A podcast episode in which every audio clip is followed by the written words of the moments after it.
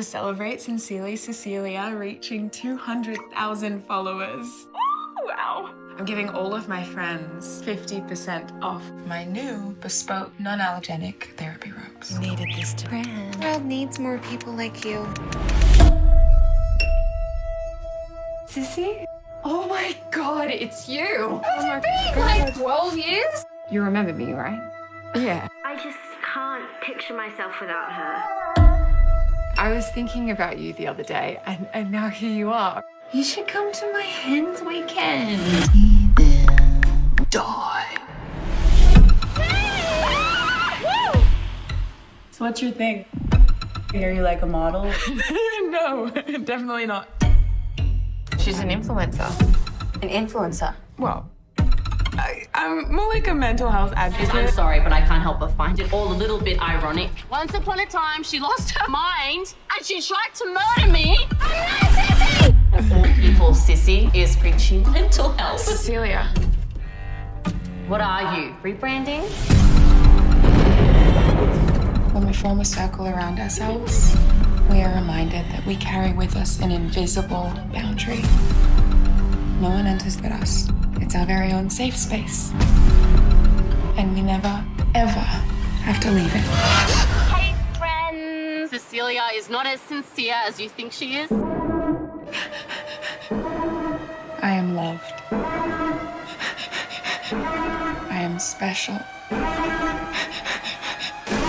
I am enough.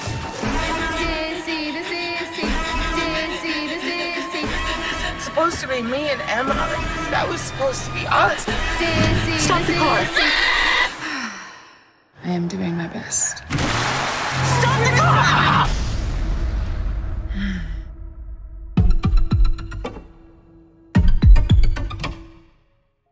That's the trailer for Sissy.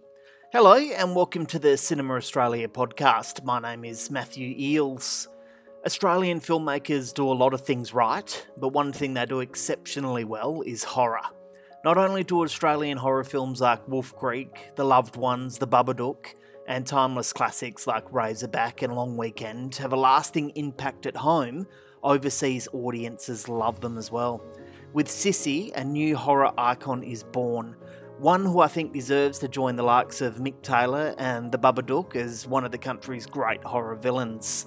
This villain could never be accused of being boring or cookie cutter. She's batshit crazy, brutal, and pure evil. In this episode, I'm joined by the two people who gave birth to Sissy, Hannah Barlow and Kane Senes. Hannah and Kane co wrote and co directed the film, and Hannah also stars in the film as one of the lead characters, Emma. The film follows social media influencer Sissy, who is invited away on a hen's weekend with some old school friends. Little does she know she'll be stuck in a remote cabin with her high school bully. Hannah and Kane have been making movies for a while now. Most recently, the two made the independent mumblecore For Now. This is a deep dive into the making of Sissy, so obviously there are going to be some plot spoilers, but listeners should know that when we do discuss the ending of the film, uh, I do warn you when to switch off. Sissy recently screened at South by Southwest in Texas, followed by screenings at the Sydney Film Festival. On July 7, Sissy will open the Revelation Perth International Film Festival, followed by a general release later in the year. If you're in Perth, head over to revelationfilmfestival.org to find out more about that screening. Anyway, enjoy. Hannah and Kane, thank you very much for joining the Cinema Australia podcast. It's great to have you with us. Thank you for having us. Yeah, thanks for having us. No worries. Hey, um, I haven't had this much fun with an Australian movie in years, and uh, it seems strange to say that I had fun during such a twisted, bloody, and violent movie. But I've been a gorehound since my dad first showed me Evil Dead when I was about seven or eight. So I love witnessing the birth of a new horror icon, and I believe that Sissy is certainly that. Um, congratulations on this one. I think this film's going to go a long way. Oh, that's that's very cool. Uh, just for you to even mention the, the Evil Dead uh, in the in the in the same sentence is all we need for our day. So thank you very much. there you go. Um, it's funny because I thought about this film for days after, and every time I said "sissy" in my head, I followed it up with "Sorry, Cecilia." It, it, it's Cecilia. Um, but I guess we can get into uh, that side of the film soon. Um, uh, Sissy had its world premiere at South by Southwest back in March. Uh, were you two able to attend? Yeah, we were. We were very fortunate to go and see the film premiere on opening night over there uh, for the horror section, the Midnighters, and it was just an amazing life experience. Yeah, and I think I think because um, it was the first time back in person in three years uh, for South by, because I, I, think that what when COVID originally hit in March or something, they were one of the first festivals to shut down. Mm-hmm. Um, or to not be in person. So there was definitely a real good energy, um, like a real buzz, I think, of gratitude for everyone to be there at the festival. Um, so that was kind of like the best case scenario, I think, for us. Really, we got very lucky with that that kind of energy in the crowd. Mm. And it's a big deal to be accepted into South by Southwest. I mean, that's huge for an Australian film. And Hannah, what was the experience like for you? Uh, I mean, I was jumping up and down when I found out about it.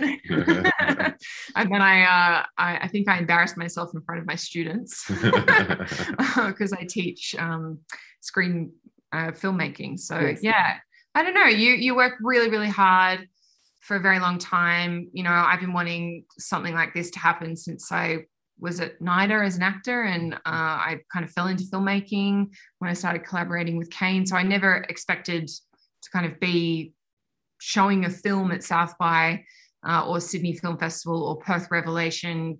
You know, um, ever. So yeah. I'm just excited. Yeah. Mm. Uh, that's interesting. So you found out in front of your students uh, halfway through a class? Yes, I yeah. did. um, and I may have shed a tear and then apologized to my students. and, um, and and what was their reaction like? Because I find children to be uh, so funny. You know, I've got kids of my own, and I interview all of these, you know, these big filmmakers and uh, you know American actors and stuff like that, and they just don't seem to care. It's like, oh yeah, good on your dad, or whatever. You know, what what were how did the uh, students react to you? Uh, well, I, they're they're teenagers, so right. a few of them understood what it meant. Yes. Um, but also a few of them didn't. So I feel like they were looking at me like I was a crazy person because obviously you never see your teacher emote, but I just couldn't help it. Yeah, yeah. um, but uh, yeah, the ones that understood what it meant because they follow film festivals, they were they were jumping up and down with me and have been very supportive ever since. Oh, that's lovely. Yeah. Lovely to hear. Um, yeah.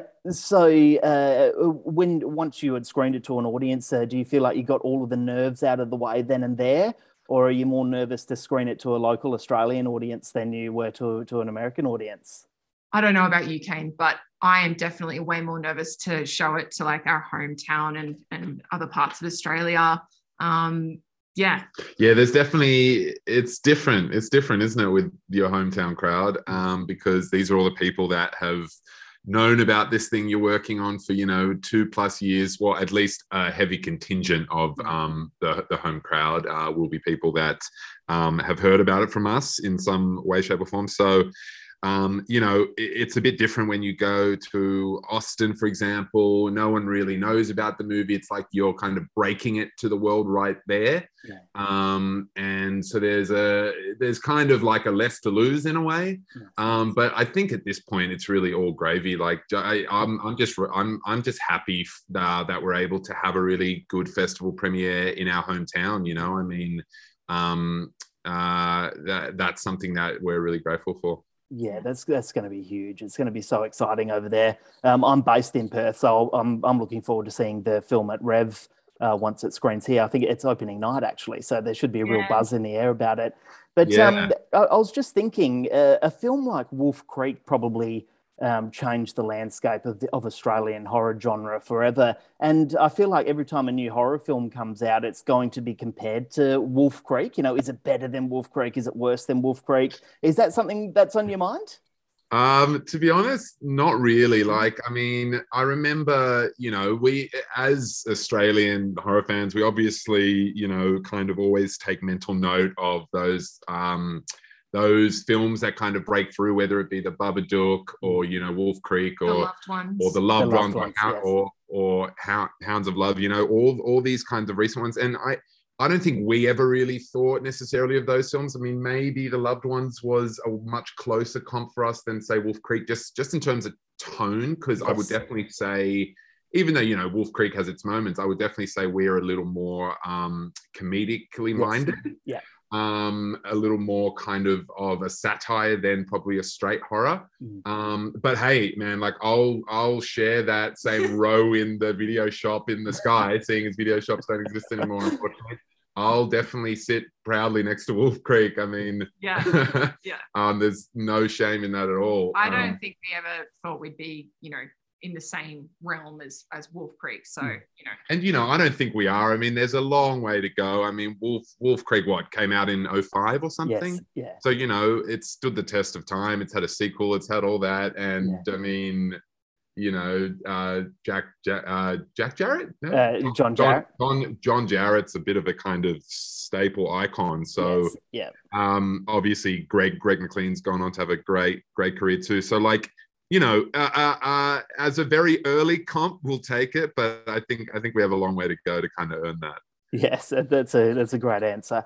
Um, now I remember back in 2017 covering this uh, micro indie called For Now, and uh, that was written, directed, and and starring yourselves. Um, but I want to go back further than that for a moment. I- I'd love to know a bit more about your filmmaking partnership and and how you two met and decided to make movies together.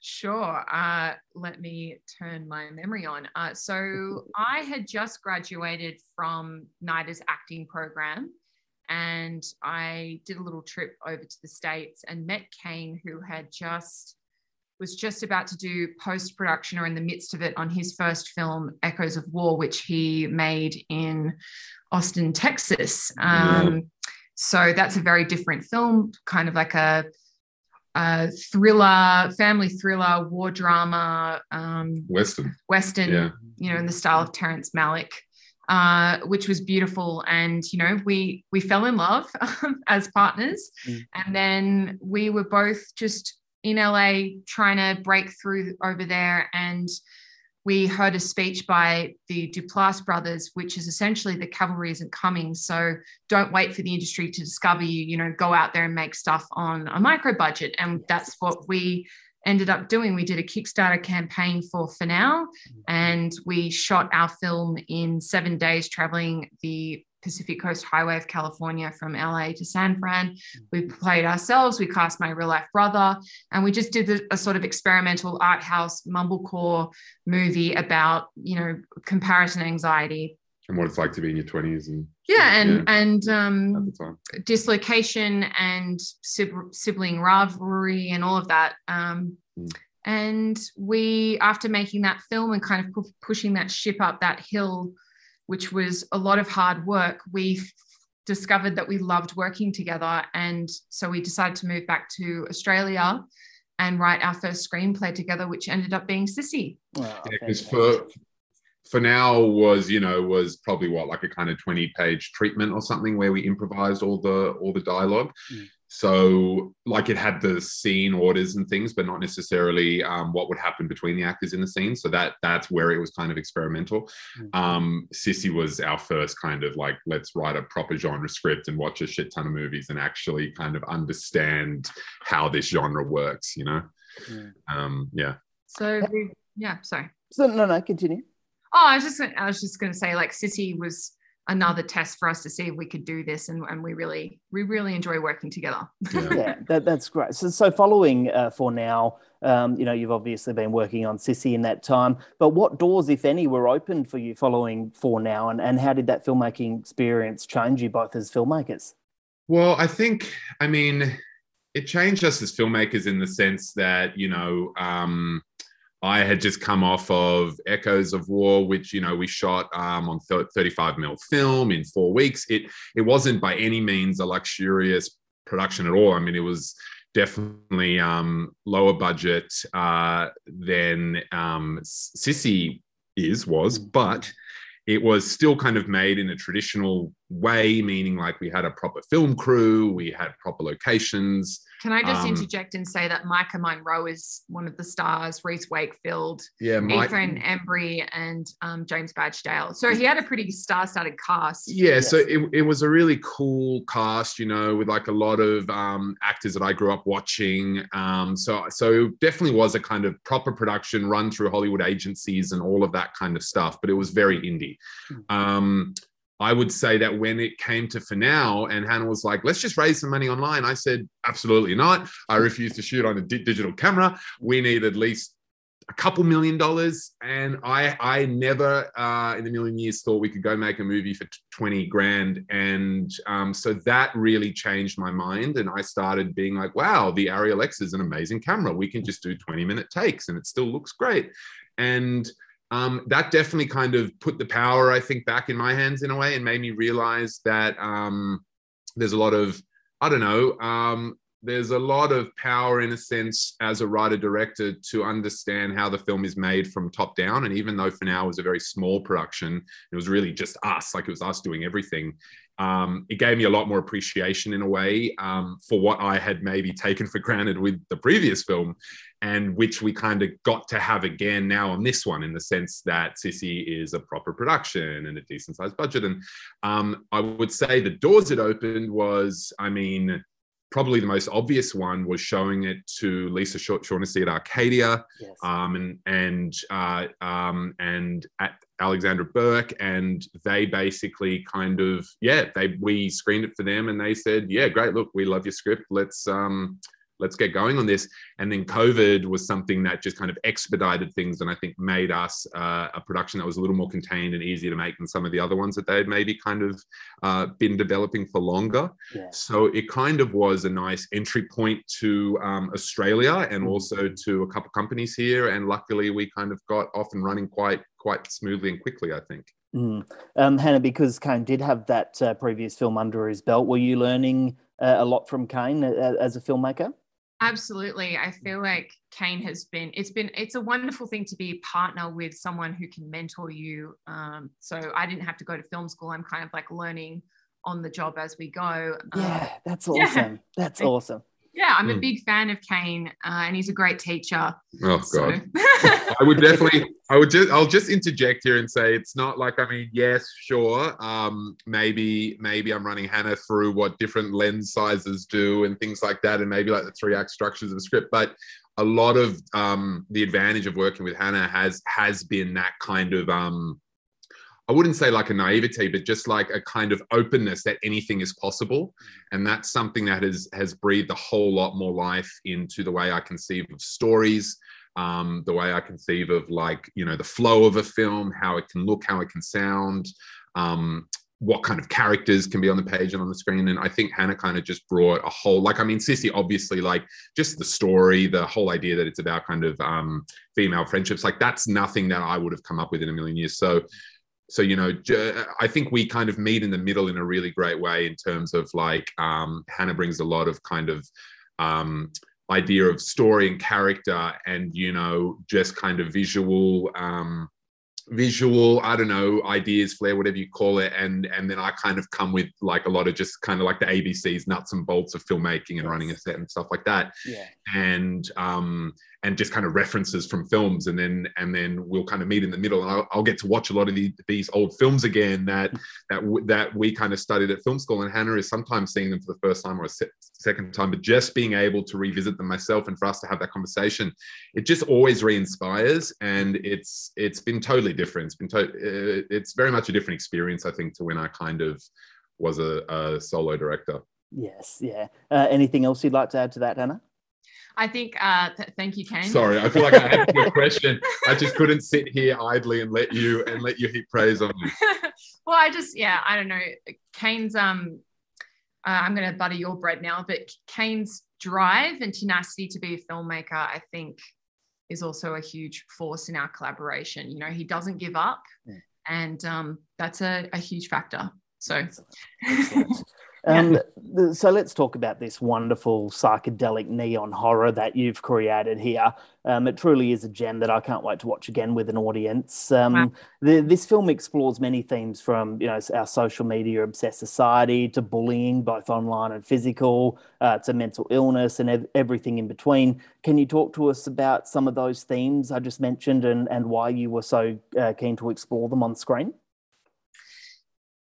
Yeah you go you go ahead oh i mean i'm just thinking back to what the earliest conversations were i mean it was probably about you know thinking about what scares us today because we basically decided let's make a horror film that's mm. something i think that was an early conversation or something we both wanted to do um, it was something that you know uh, if you look at maybe like the very end of Echoes of War, there's a bit of a kind of stalk and slash kind of element. But I, would never really done a horror film, and Hannah had acted in some horror material, um, a series and a short film and some other stuff.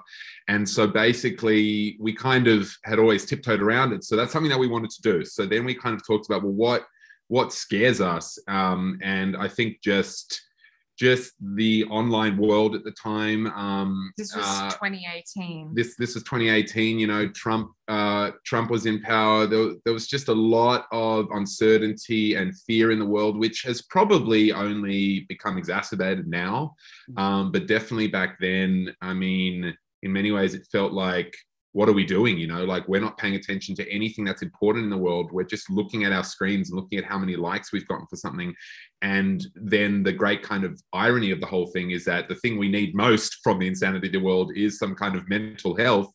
But then you've got this kind of like this bastardization of mental health online as well. And is that is that kind of helping or is that just um, breeding a monster? You know, it's it, it's a complex uh, thing um, Hannah and I have very kind of always been into the idea of mental health and therapy and just kind of learning more about yourself. And um, we've always just kind of felt like, you know, you see like uh, the Miss Miss Miss World pageants or whatever, and they always stand there and go, "I I wish for world peace." Mm-hmm. I think like if we had one wish, it's that like therapy was mandatory for every human in the world, I think we wouldn't have the issues that we have. Mm-hmm. And so we thought it was something ironic about um, um, just kind of I guess knowing some people that are big kind of mental health advocates online, but don't necessarily practice what they preach. Like Belle Gibson, you know? Yes. Not, uh, not I, that we know Belle, but. No, but an iconic Australian con artist who mm. hoodwinked one of the most vulnerable communities in Australia. Like that is a tragedy, but inherently funny, the yes. irony of that. Um, and so we were responding to that at the time. Uh, and also, you know, our general fears around being online and um, you know, worshipping false idols and what they're proselytizing and who can slip through the cracks with like the world's most powerful tools that was invented since like the wheel. Yes. Um, yeah. You know, wh- how are we engaging with it and what are going to be the ramifications for us on our mental health and socially as millennials and Gen Z grow up? So there's mm-hmm. that big like you know macro look at the themes but then there's also the micro which is personal which is about um, the ramifications of childhood bullying long term and also how we as individuals it's our responsibility to take accountability for our actions and behavior and to not to continue to victimize ourselves by not addressing core traumas mm-hmm. um, and so that was kind of like an introspective uh, looking at oneself responding to something at the time when we were writing the film. Like how we villainize people who hurt us mm. um, and really it's our job to take on our own feelings and be responsible. Uh, that's the only way forward right? Mm, um, yes. yeah. Um, I read a disturbing article recently about the decline of, of young women participating in sport um, because of their fear of being judged on social media. Um, that's a true horror story in another sense of the word. Um, so I'm, I'm wondering what kind of research you both did while while developing Sissy, and if you came across any any similar stories like that. Well, I mean, I remember the Bill, Belle, Gibson thing, which you've already talked about. That that that was something that we kind of stuck in our pitch deck um, from very early on. Um, there were definitely some other things like that. There were uh, I can't remember the exact names now, but we were reading about kind of certain con artists who had swindled people out of whether it be kind of money or whatever, and just just the idea of kind of um, using social media as a facade, like the way that that everyone gets kind of spam from someone and you're like that photo is not the real person. Yeah. that's like some some 25 year old model that they're using to get you to click on something that's probably some 50 year old dude who's um, stalking you. So like just that whole kind of scary nature of being online. In terms of I, I hadn't I haven't come across that sports thing. That that's interesting. Doesn't surprise me. That make yeah. a great movie. That there's yeah. an idea. Um I think there was I can't remember which pre, uh, outlet it was. It might have been Forbes or it could have been um Huffington Post, I think, did a really big article on uh, millennials and the ramifications of social media usage on mental health. Um, and also just the general um, anxiety and fear that millennials and Gen Zs face. I remember that was like a huge interactive um, piece at the time. Mm. But when we were writing Sissy in like over 2018 and 2019, there wasn't a lot of stuff being spoken about um, that we're trying to address in in the in the film. Mhm. Like uh, Instagram was still this like worshipped uh, tool for influencers and the effects on our mental health like that netflix doc- documentary that came out that only started to come out in like 2019 2020 Mm. just as covid hit Oh, so the, the the social dilemma. yeah the yeah. social dilemma that's Mm. right Yeah. um yeah so and and also you know just things like i mean i have five nieces you know Yes. that kind of at that time ranged in age from about 10 or 11 up to say 20 something so you know uh, or up yeah so so i kind of i i was constantly kind of just talking to them about who they follow and things like that and kind of look because i'm I- i'm not really on instagram and so it was one of those things where it was like like i'm on it now to to promote the film. Such which is hypocritical you know? I'm, su- I'm such a hypocrite in a way, uh, but you know, it it it totally disgusts me. But uh, but um, I had to get some kind of idea of what you know kids um, kind of like who they look up to, and and and then just that idea of like, well, okay, if you if you think this person's so great, like where did they come from? Who, who put them there? Mm. Did there, was there any kind of qualifications? Were they chosen by anything? You know, at least like say if you worship an actor or an athlete like they they've had to go through some kind Yes. of process or system to get where they are Mm. um, that's not necessarily uh, a bad thing it's very empowering to be able to kind of build yourself out of nothing with just a phone um, so i definitely don't want to say it's kind of like a black or white issue but um, i would say just just kind of engaging with my nieces was also a form of research you know and Mm. and that kind of opened up doors being like oh i'm going to look up this person i'm going to look up that influencer and it just blew my mind because i felt like in in those few years that i'd been off instagram it had just gone completely nuts Yeah. And it's interesting how quickly young people are to sell themselves out as well. I mean, uh, TikTok and Instagram in particular, quite often you'll be sitting there watching a video or looking at a photo, and then the next minute you notice in the caption ad, you know, hashtag ad. Um, Mm. you know, they've sold themselves out so quickly without researching the companies that they're actually promoting. Um, Yeah. You know, when I was younger, you'd call that a sell, you'd call that person a sellout, and you know, Mm. we looked at it differently when we were younger. But nowadays, everyone's so willing to sell themselves out so quickly. Yeah, they're so proud of it. Uh, It's Mm. really dangerous. It's quite scary, like how willing young people are to hand over their identity to giant companies that do not protect them.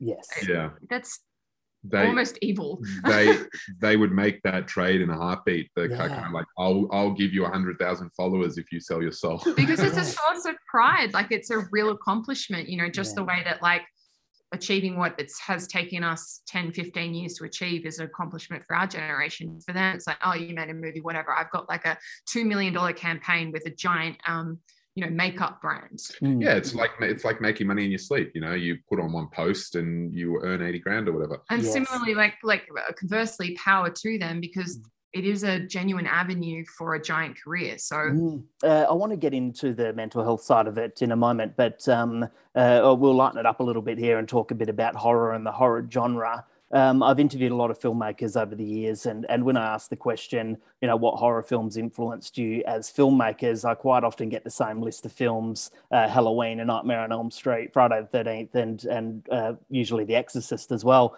I know the question is a bit of a cliche, but what horror films had a lasting impact on you both, and and did you use any, uh, you know, while write, uh, did you reference any while writing the uh, Sissy script?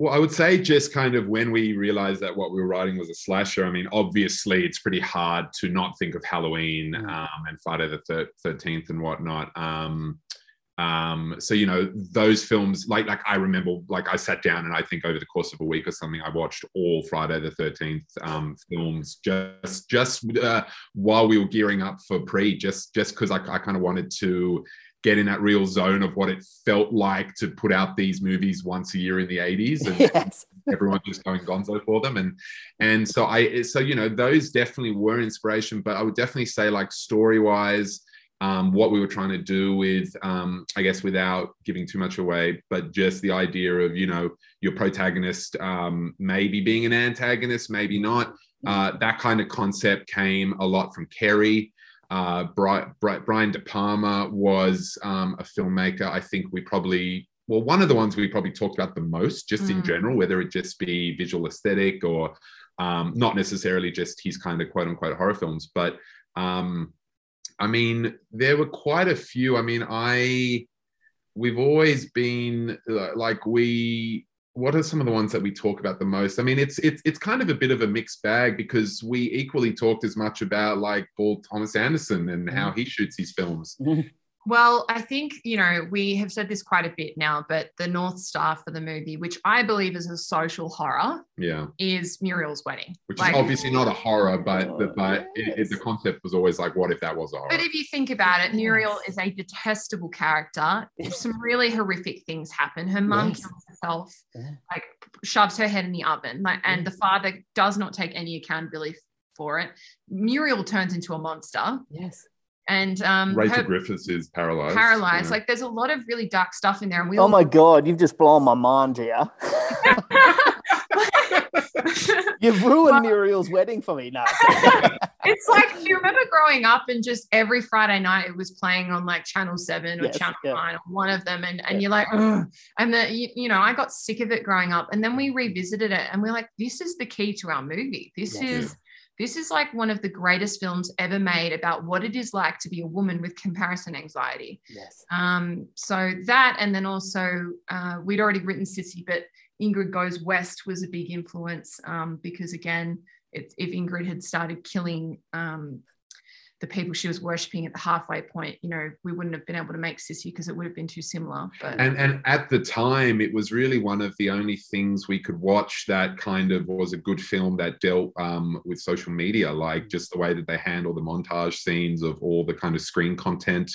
Um, that was uh, i feel like in the few years since we started to write it this kind of glut of you know social media films came out but at the time it really was Ingrid Goes West and maybe a couple others. Like there was like um there was like Skype horrors and things, right? Like Unfriended or whatnot. But, but, but just in in terms of a kind of classically told narrative um about a character and and also the way she kind of turns into a bit of an antagonist as well. And then yes. also like uh this we weren't i don't think we watched it at the time but my favorite movie that i saw when i was five which is really problematic is robert zemeckis's death becomes her and we rewatched that the other night and we were like, wow, there's we have borrowed so much from this. Like the gleeful gore mm. of Sissy is very tonally similar to Death Becomes Her. And mm. another film of Zemeckis is What Lies Beneath. Mm. And I love that movie, even though it's more of a thriller than a horror, but mm. that's a big one for me. I would definitely, yeah, I would definitely say um,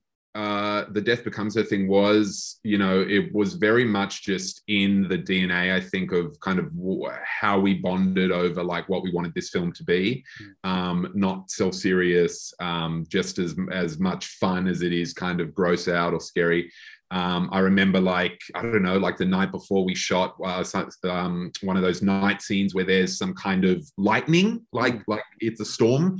That was just a last minute ad because we kind of remembered how Zemeckis always has like blue blue blue lightning in his movies. You know? It's comical and like we're, we're very influenced by comic books, not just like superhero Marvel, but yes, yes that just, sensibility just yeah. the medium in general of a graphic novel like like the way it clearly kind of um like you the know camp fun of it all just yes. just the way it's laid out on the page yeah yes just, it's uh, the cinematography is very much framed like a, a comic book panel as well and uh, that, that's that's a question that I've got for you in a moment when we do talk about the cinematography.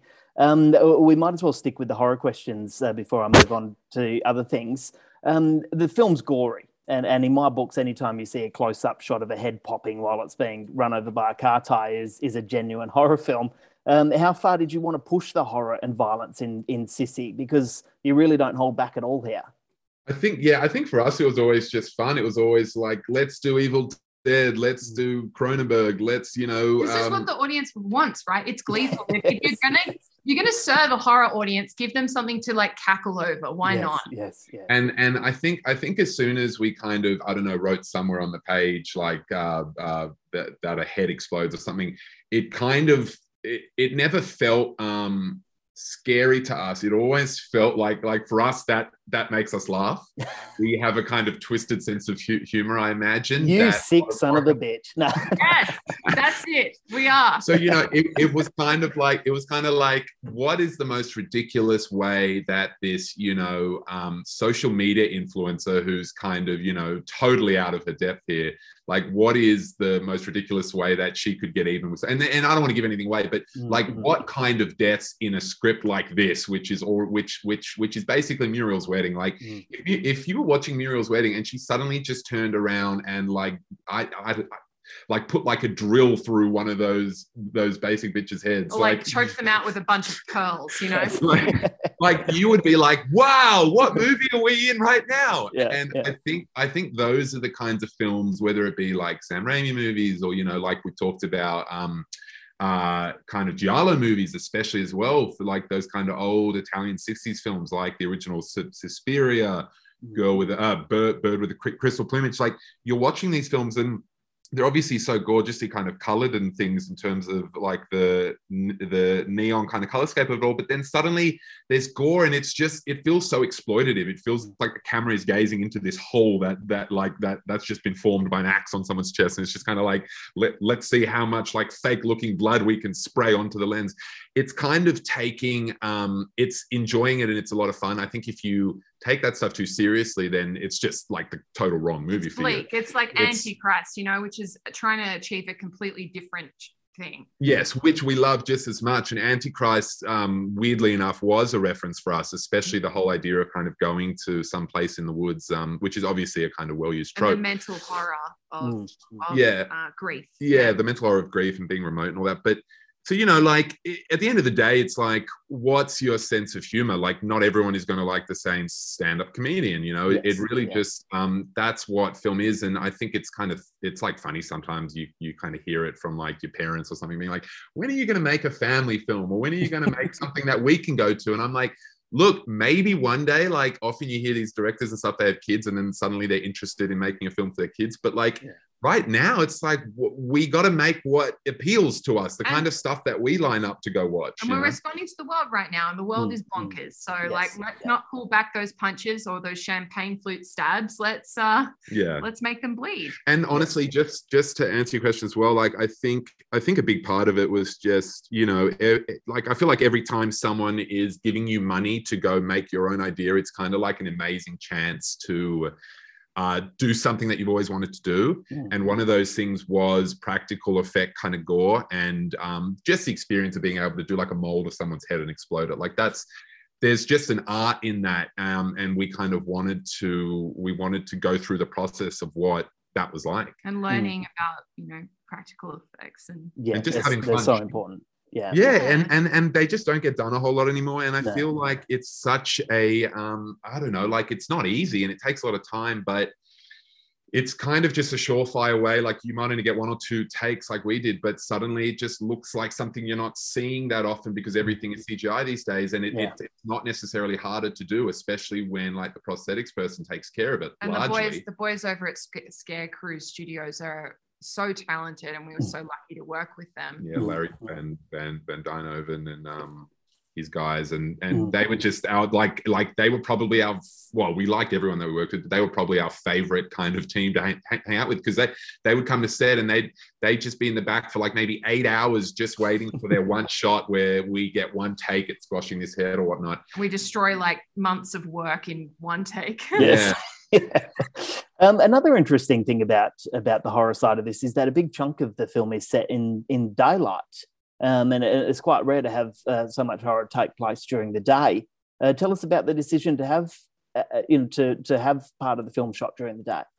I think it just naturally came about because of the the story that we wrote. So um, it was just a natural byproduct. But you know, a lot of the horror is social, which happens Yes. during the daytime. So yeah, and I, I think I think it was just when we were writing, being like, look, like uh, there, this this kind of the, the group of friends has gone and left her at the house, and they've gone down to the watering hole or whatever in the mountains. So she's got to get over to them, and then um, this the the action from that point on essentially just takes place over that day and that night. So Mm, mm. all the kill scenes kind of take place in that 24 hour period. So it's Yeah. kind of like we had to space it out a little bit, just just just purely logistically.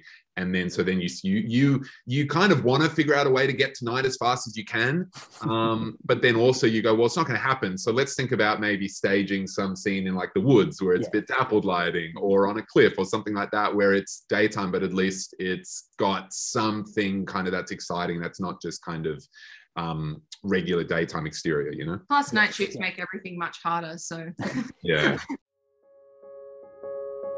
You're listening to the Cinema Australia podcast on Apple Podcasts, SoundCloud, or cinemaaustralia.com.au. Um, I, I, want to talk about the mental health side of this film for a moment. And once again, I'm a huge fan of this film. I can't stress that enough. And I'm going to be stroking, uh, spruiking Sissy as far and wide as I possibly can. But I guess one criticism uh, that I can see coming from this film is the way that mental health is portrayed here. I mean, not all people who suffer with men, uh, severe mental health issues uh, brought on by past traumas become murdering psychos. Uh, do you do you have a counter argument to that criticism if it is brought up uh, in the future? Well, I think that you know because our film is so camp and horror and heightened, we're turning the dial up on a lot of core truths about mm. mental health. You know, mm. it is a metaphor for how far could someone go if they didn't actually genuinely work on their core traumas? Mm. Mm. And it's not a realistic, um, you know, it, it, it's it is a heightened film, so I don't think we have to honor mental health fully, like across the spectrum. Mm. You know, we're not mocking any particular condition. I don't think we're trying to play any into any certain stereotypes uh, uh, around mental health. Um, we're just using Cecilia's mental breakdown um, as a vehicle to make a message about social media and also bullying and the ramifications of of that long term yeah and like and and i it's, it's something that we really took seriously you know like we uh, like i said before as kind of um fans of practicing mindfulness and kind of uh, good mental health as much as one can. Mm. Um, that was important to us. And we definitely didn't want to put this thing out that kind of said that uh, mental health or mental health advocacy online is always a bad thing mm. um, because it, it's just not true. Like, I would much rather my five young nieces uh, be on Instagram looking at mental health than swimsuit models, right? Yes, yeah. um, uh, uh, but um, so you know that was something where we kind of said very early on when we're not going to have the shot where she you know reaches into the medical cabinet and downs the pills or, or she pours the pills out. Now she's going off with pills. Like it, it was never about kind of trying to diagnose her with something um, because obviously if you look at kind of past films and these are some of the ones that we didn't talk about but things like single white female fatal attraction uh, pretty much um, you know any any kind of thriller in the 80s where the woman was the villain it was because she went off her meds yes. and that's that was something that we knew we couldn't do in this day and age and it's just it it's yeah it's kind of um it's it's like stigmatizing right but yeah. I would also say that we kind of tried to at least go to extents, um, say it like the dinner scene where the friends kind of counter her argument on mental health, health, health advocacy and are actually yeah. like, well, have you thought about the fact that maybe like you're not really qualified to do this that they should be seeing a therapist for this um, and so you know like that is still very important it's like if you have issues you should go consult a professional and not just kind of take the advice of someone on Instagram. Having said that, sometimes you're, I don't know, a 15 year old kid, you don't want to admit to anyone that, that you're having these weird thoughts. You don't want to, um, you don't have access to a therapist, but you have access to your phone mm. and to, and to Instagram or TikTok or whatnot. And so you know there, there is some stuff out there that might be very helpful to that person um, mm. and I, and I would hope so but I would definitely say it's it's just it's complex in that sense but it is it, it, I think it is an example of kind of like uh, what can go wrong yeah. if you don't like Hannah said if you don't kind of address the issue in um, a professional way mm. like don't just go kind of take advice from anybody who says that they're a mental health advocate yes. um, um, but at the same time, you know, like just kind of showing, I think, in a way that uh, that uh, Cecilia, by doing what she does in terms of her, her, channel, that she actually can rack up all these thousands or these hundreds of thousands or millions of followers, and that we do live in an era where a mental health advocate um, uh, can be uh, a large influencer. And I mm. think I think just even in in a way acknowledging that and d- discussing that, like that's more important, I think, than talking about like celebrity or or some reality TV star because it's like our concept of fame has always been kind of around that has always mm. been around like how much money does this person make or how famous are they and there's plenty of those influences too but i think I, I think it's relevant in a way to shed some light on mental health influences. Hopefully not all of them are evil. Not evil. yes. I, I, wouldn't even say that anyone is evil. Not even I, evil. I wouldn't say that anyone is evil in the film um, and i think if aisha was here she'd give me a smack on the back of the head and say don't judge cecilia. Yes. I, I i ride or die with that home girl you know? Well that's uh, very interesting because uh, you know the film does portray sissy um, as both oh sorry cecilia. Um, as both a victim and a villain here. And and both my wife and I were on one side of that argument each. You know, my wife felt for Cecilia while I saw her as this cold-blooded killer who deserved everything she got. Um, how, how did you both see Cecilia at the end of all of this? Well, I we root for her, and yeah. she. I don't want to give anything away. I don't want to give the twist away or anything like that. But yeah. uh, I, I suppose we she is both of us mm. and all of us. Mm. You know, we all have the capacity to bully and victimize and take accountability and not to take accountability. So I think that I root for Cecilia because she's doing horrible things, but really she's stepping into her power. Yeah. Mm. You know, like at, at, least at like like re- regardless whether you know the uh, intentions or justifications are right or wrong or not, it's like at, at least she's becoming who she is meant to be, mm. and she's not kind of repressing it. Now you can obviously make the argument, maybe like I said, if she had just gone to therapy, uh, maybe uh, things would have worked out di- differently. Um, but you know, I I think like look in the script we had some moments in the script where we kind of talked about how she was creepy here or she had some villainous smile. And yeah. and in a way that's because you're trying to convey maybe an idea um and sell a script. uh, and sell a script right? Yes. like it's still it's still got a it's sometimes uh, the complexities of the things that we're talking about don't necessarily jump off the page. Like mm. there's a lot that aisha brings as an actor that makes her that that makes the character that way. Mm. um that makes her as likable you know? Yeah. Um uh but on the page there were definitely some things that might have still been judging her a little bit. And and I just remember very early on, Aisha kind of saying, like, I just, I don't like any of these moments where Cecilia is judged because I truly, really believe that everyone else in the film is are, are collectively kind of like the bad guys or the villains. Mm, mm. Um, and they're the ones that are driving her to be this way. And yes you you can make the argument that that's kind of like uh, a self-victimizing mentality.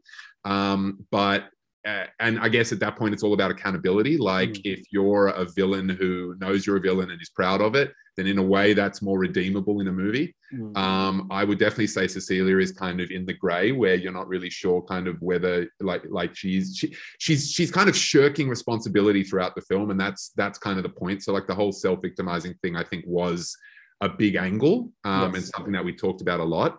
Mm. Um, but also we had to kind of come around and understand that if she's our protagonist as writers and as directors, we have to actually uh, put ourselves in her too. Like she can't just be this person we knew once or something, and we're judging them or or getting even with them. It's not about like that might have been a motivation or an inspiration for the character in the first place, but then as soon as you cast that type of character in the lead, you need to find a humanity in them and you need to learn to understand them and and feel for them and connect yeah. with them and, and so then suddenly and not judge them and not judge them and yeah, the thing yeah. is that psychology tells us that we are we all have thousands of personalities existing existing in our head mm. and you know at a certain age a normal well a um, neurotypical brain i should say will merge all of those pers- uh, personalities to form our adult personality, which mm. is consistent.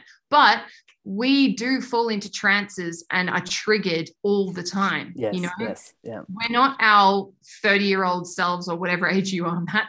Yes. Um, I'm 38. 38 year old, sure. Yeah. Like when we're triggered by something that we haven't cleared and healed in our childhood, we go right back into that 12 year old trance. Mm. And we can't judge Cecilia for going back to that 12 year old trance. Right, because she was mercilessly bullied, and that's Mm. that's And that was her way of protecting herself back Mm. Yeah. then. Mm. And Yeah.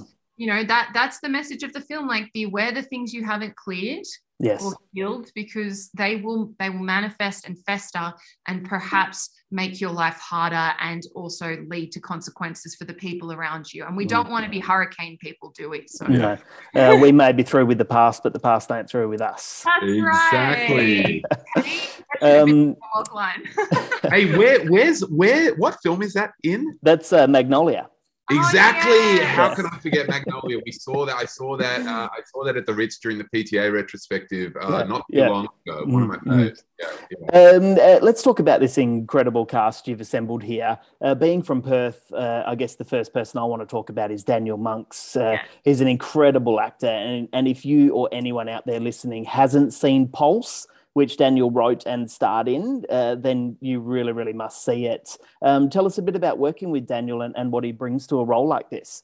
Well, speaking of Pulse, I was actually cast by Daniel in Pulse. Right, right. many many years ago we we met um, through friends as actors i just graduated from nida and i'd heard so much about him and what an incredible human being he is and he asked me to i think he saw a reel of mine and he asked me to audition we did this incredible audition I, I got the role, but I couldn't do it. And I Mm. actually ended up going to America, and that's when I met Kane. But it was a Right. huge regret of mine that I didn't do that role Mm. because I really believed in that project, and I'm a huge fan of it. It's beautiful It's such a good film. He's, he's so good in it as he, well. he's a multifaceted artist. Mm. Um, him and Stevie, are an incredible team, and yeah, so I have maintained a friendship with Daniel through all these years. Mm. Um, and we wrote this role for him, and he was actually uh, a part of developing the role of Jamie throughout the whole process. Like we would send him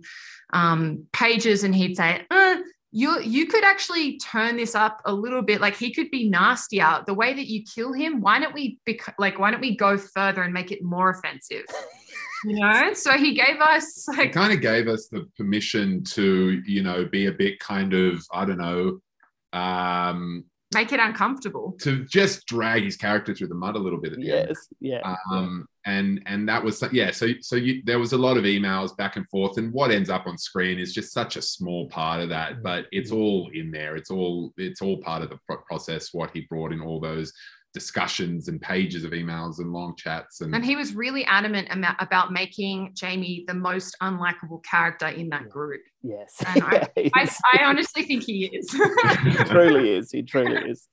Um, we could list off every actor and, and go into full details uh, about their role, but let's jump straight to Aisha, who plays Sissy. Um, this is an actor who seems capable of everything. And I can't remember the last time I saw an actor portray so many emotions and moods in one film. It's almost uh, Jim Carrey-esque, I guess, in you know her facial movements and and stuff like that. Uh, she must have been a dream to work with, and I, I guess I shouldn't really assume that, but anyway.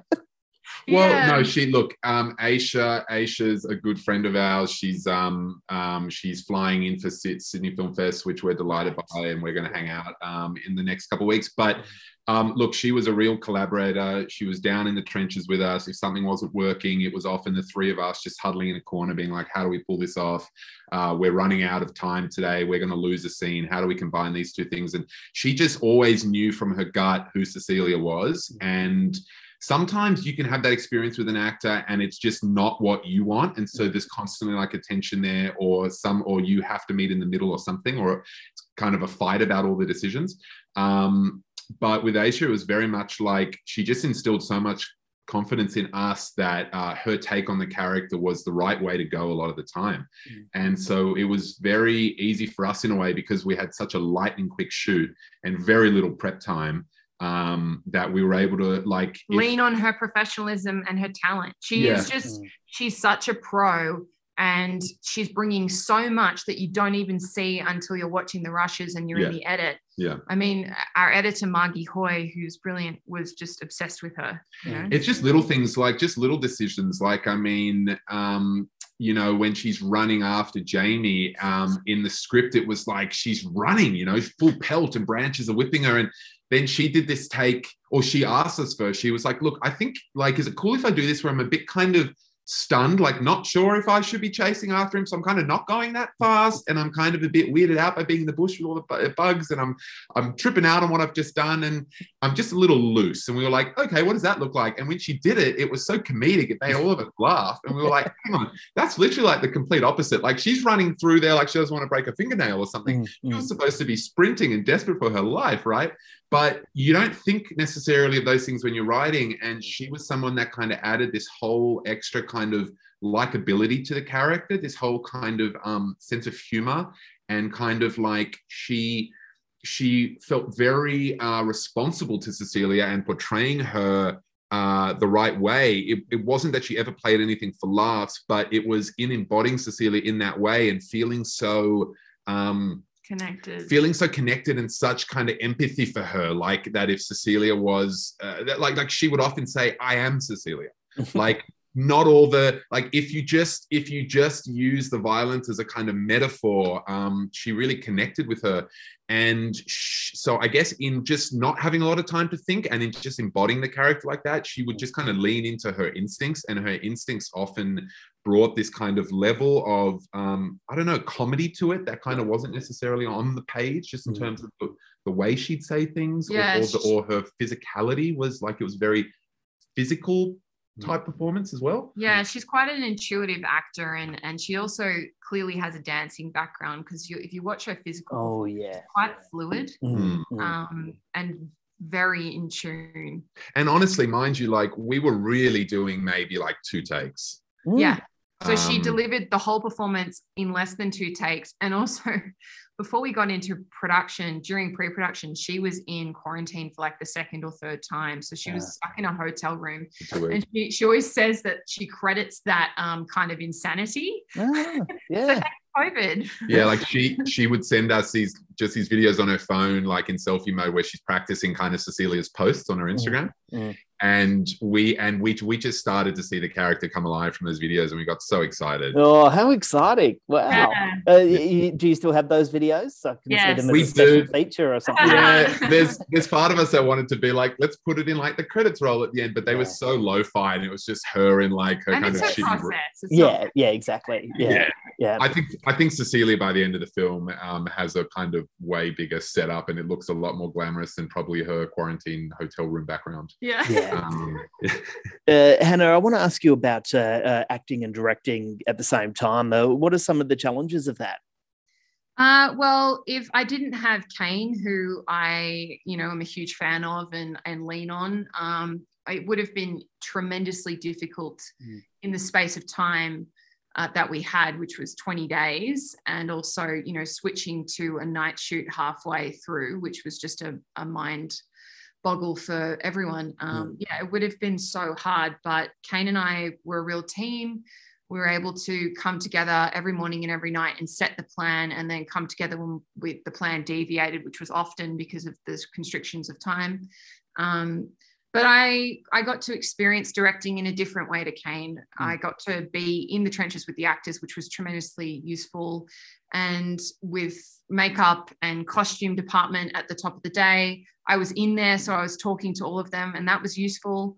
Um, because we could have two people directing different departments at once. Mm. So yeah, I'm I'm not actually sure uh, how we would have got through a two week prep if there was only one of us. Like Yes. We were literally double timing. So Hannah, like she said, would be doing like she'd just be picking the costumes. Like I, I just would trust her to pick the costumes. And meanwhile, I'm doing like a camera test with cinematographer Steve in the other room. Like we were doing two things at once. and also Yeah. putting out fires and all of that stuff. It- it- you know, I, I think that Kane's um, ability to handle a crew is amazing and uh, inspiring to me. That's something that I am still growing into. Um, but I got to do the other thing that I love because of his tenacity and talent. So I got to act in front of the camera 80% of the time. Yeah, and I think I think what like with the next thing we do, we've already talked about how you'd want like a lesser role. like maybe maybe it's like of those fabulous like, Like who cameo- was that cameo Yes, yeah, like a great a great scene stealing thing, but like one scene. yeah yeah, Yeah. and my yeah. character gets shot in the head you know Yeah. like that that kind of thing but yeah Yeah. Um, I really enjoyed acting with Aisha and with the rest of the cast because it is really an ensemble performance as much. It much really is. Yeah. Aisha's, you know, role. Um, yeah, I had a really, really fun time getting to wear many hats. Um, it was tiring. I wouldn't recommend it. but I think I think I I think for such a kind of lightning quick uh, production, just in terms of like people kind of arrived and hit the ground running, and just it was like boom, boom, boom. So like to have Hannah be there with the actors all the time um, in between takes and things, I think it probably uh, gave them a great kind of grounding and a lot of um, like it made a chaotic and look. All fi- all film productions are crazy in some way. I'm, I'm Mm. not saying ours was more so than any others, but it just just the nature of time and what we were trying to pull off on our budget and our schedule um it was nice i think to and i felt very kind of relaxed just knowing that hannah was taking care of the actors because uh, you're like you, you usually in between cut like your first priority is always go talk to the actors make sure they're okay make sure they understand are we going again? If we're going again uh why or what do they need? Like they they they're actors. They need to kind like no one is necessarily talking to them. There's people that are coming up to them that are doing things with their costume or with their hair. Mm. so up to the director really kind of set a um space that feels like it's comfortable and safe for them to be vulnerable and crazy. And Yeah. so you, you know uh being able to have hannah do that as an actor i think just kind of uh, like all the other actors would often say that that that was kind of one of like the best things the fact that they were acting with one of the directors it it was a different experience for them and it kind of, it kind of gave them like a lot of peace Wonderful. um, and yeah and meanwhile i'm, I'm kind of running outside uh, trying to figure out why the, why the light's been unplugged or something like that so, Not giving yourself enough credit there, but yeah. I'll, I'll take it. Um, I've, I've got two more questions here before we wrap this up. But uh, I guess another character in the film is the house itself. Uh, it's it truly is an Insta-worthy house. was, Yeah. was that why you settled on such a grand home? def- Uh, yeah, yeah. Uh, we were having real trouble finding that home in Mm. pre-production in our in our 10 days or 11 days of pre-production. Um, it moved so quickly and uh, you know, there aren't a lot of houses like that in Canberra. And uh, one of the first houses we fa- found on the location scout a couple of months before pre was in Yass. And it's this beautiful architectural digest style home that's won awards. And our our um, production designer, Michael Price, really fought for it. he Yeah. would not let the producers not take that home. it it it, it kind of came down to that in another house that was a lot closer. It was like 10 minutes away from where we were set up.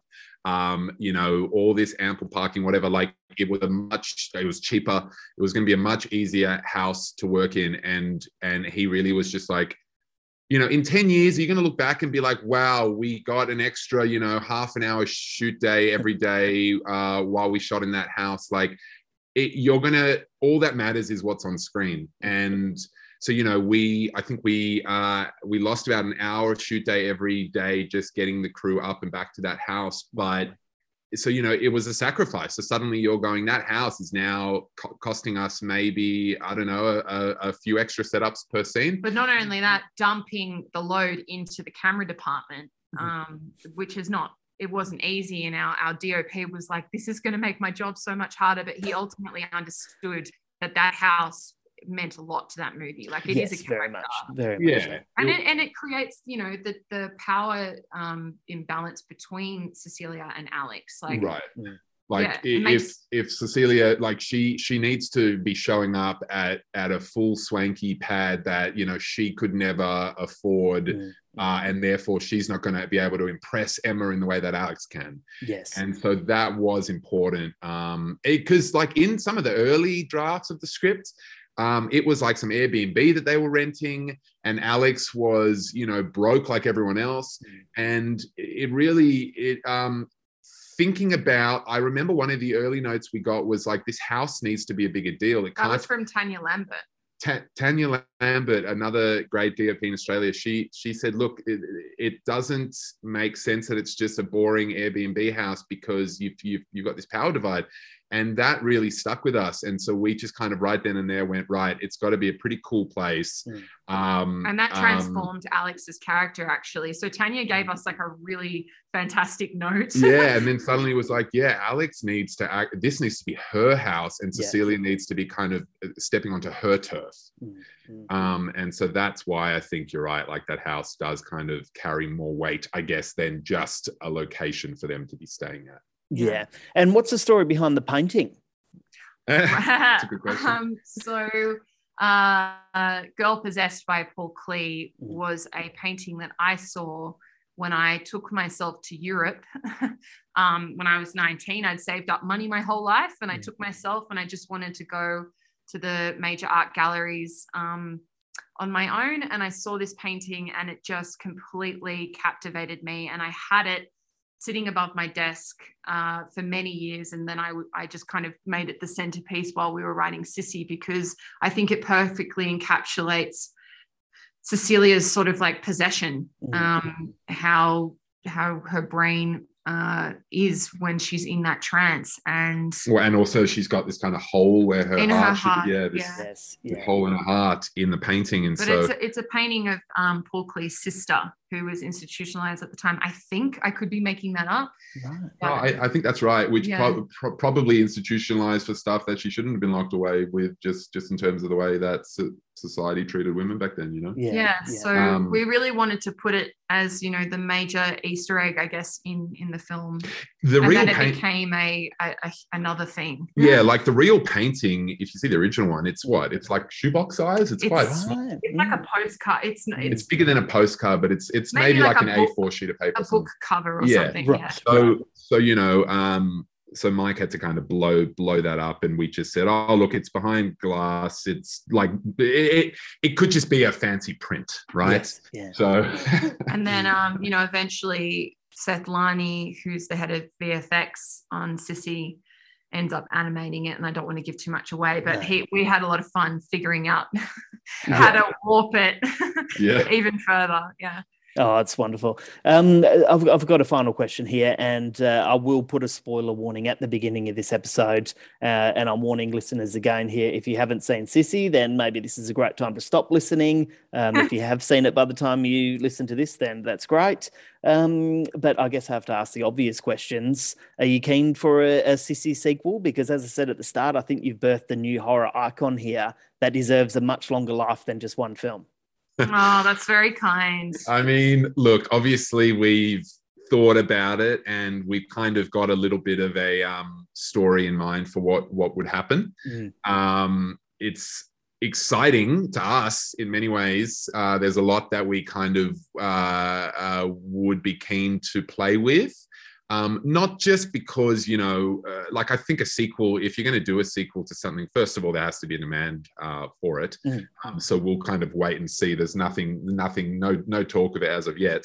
Um, but if there was, um, I think it would have to be something obviously where it's you're not just kind of re- retreading the same ground. It's obviously a few years later. By the time we make it, it'll be even later again. So you really kind of got to got to have a real good look at what's going on um, at the time. Then, um, like like j- just little things. Like I mean, we didn't even have TikTok when Mm. we when we did sissy so like it was even though we never really say what it is that the platform is it's largely inspired by instagram Yeah. um what's the next thing you know and if it's not only s- social media necessarily like what's the next element of being an influencer especially when you get to that level Yeah. um how does your life change and so it would have to be the next step in her evolution as a character as opposed to just a sequel for the sequel's sake like oh next week on sissy you know like it's gotta it's gotta it's gotta be like where is she at you, you know five five years later in her life um but we do agree with you we think that we've made a, a good origin story that is a nice Oh, jumping yeah. off point Yeah, for yeah. For a, a sequel well and that that's all that's kind of how we always thought of it. We we were always like look like if nothing else let's just approach this like it's an origin story of some form of supervillain. Yeah. Mhm, mhm. right? And i remember joker came out while like around the time or like while we were writing? just before we Mm. went to pre. Just before we went into pre. So like the script was already there and everything and then we we saw that movie and we were just like wow there's a lot of overlap here. We're obviously living in an era where it's like um obviously the anti-hero has been a thing since hbo started to make shows uh Yeah. so, you know like that's been a thing that we've been a lot more um, intrigued by than the classic kind of John Wayne gunslinger hero. But um, I would definitely say that you know. Um, uh, uh, thinking about kind of where it would go from there, like you yeah. have to really kind of analyze that idea, and and it's kind of like joking, you know, joke that that that's a great origin story it, it's a way to um, connect to people mm. in the sense of like um, at the beginning of the film you relate to the to to him you relate to sissy because in some way you're on the same play, playing field you're yeah, yeah. like their stories about underdogs mm. once they get to that position where they're somewhat elevated does it still work as well? I don't know. You know, like in many ways, I think the beauty of Sissy is just seeing someone who's a you and me and kind of going through this crazy weekend and coming out the other end.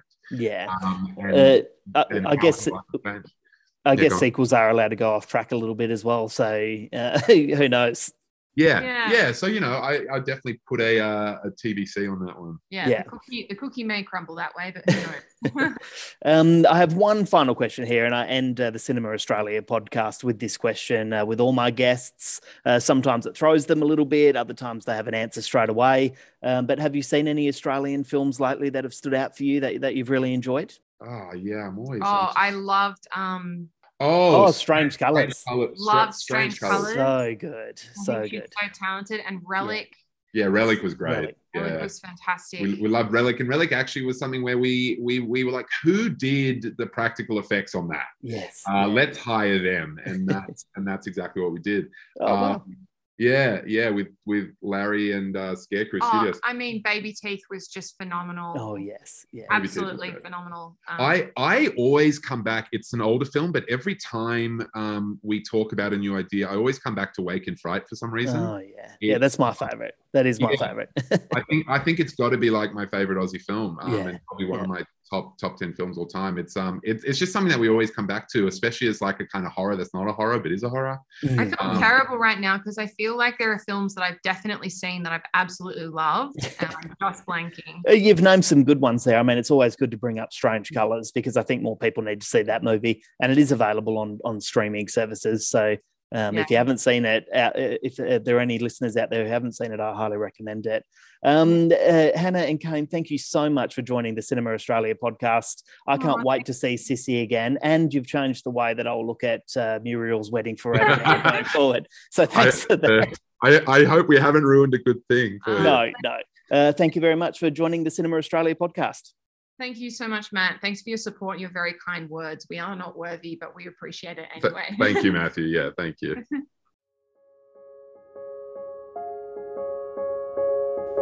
Thank you for listening to the Cinema Australia podcast. You can keep up to date with all the latest Australian film news, reviews, features, and interviews at cinemaaustralia.com.au.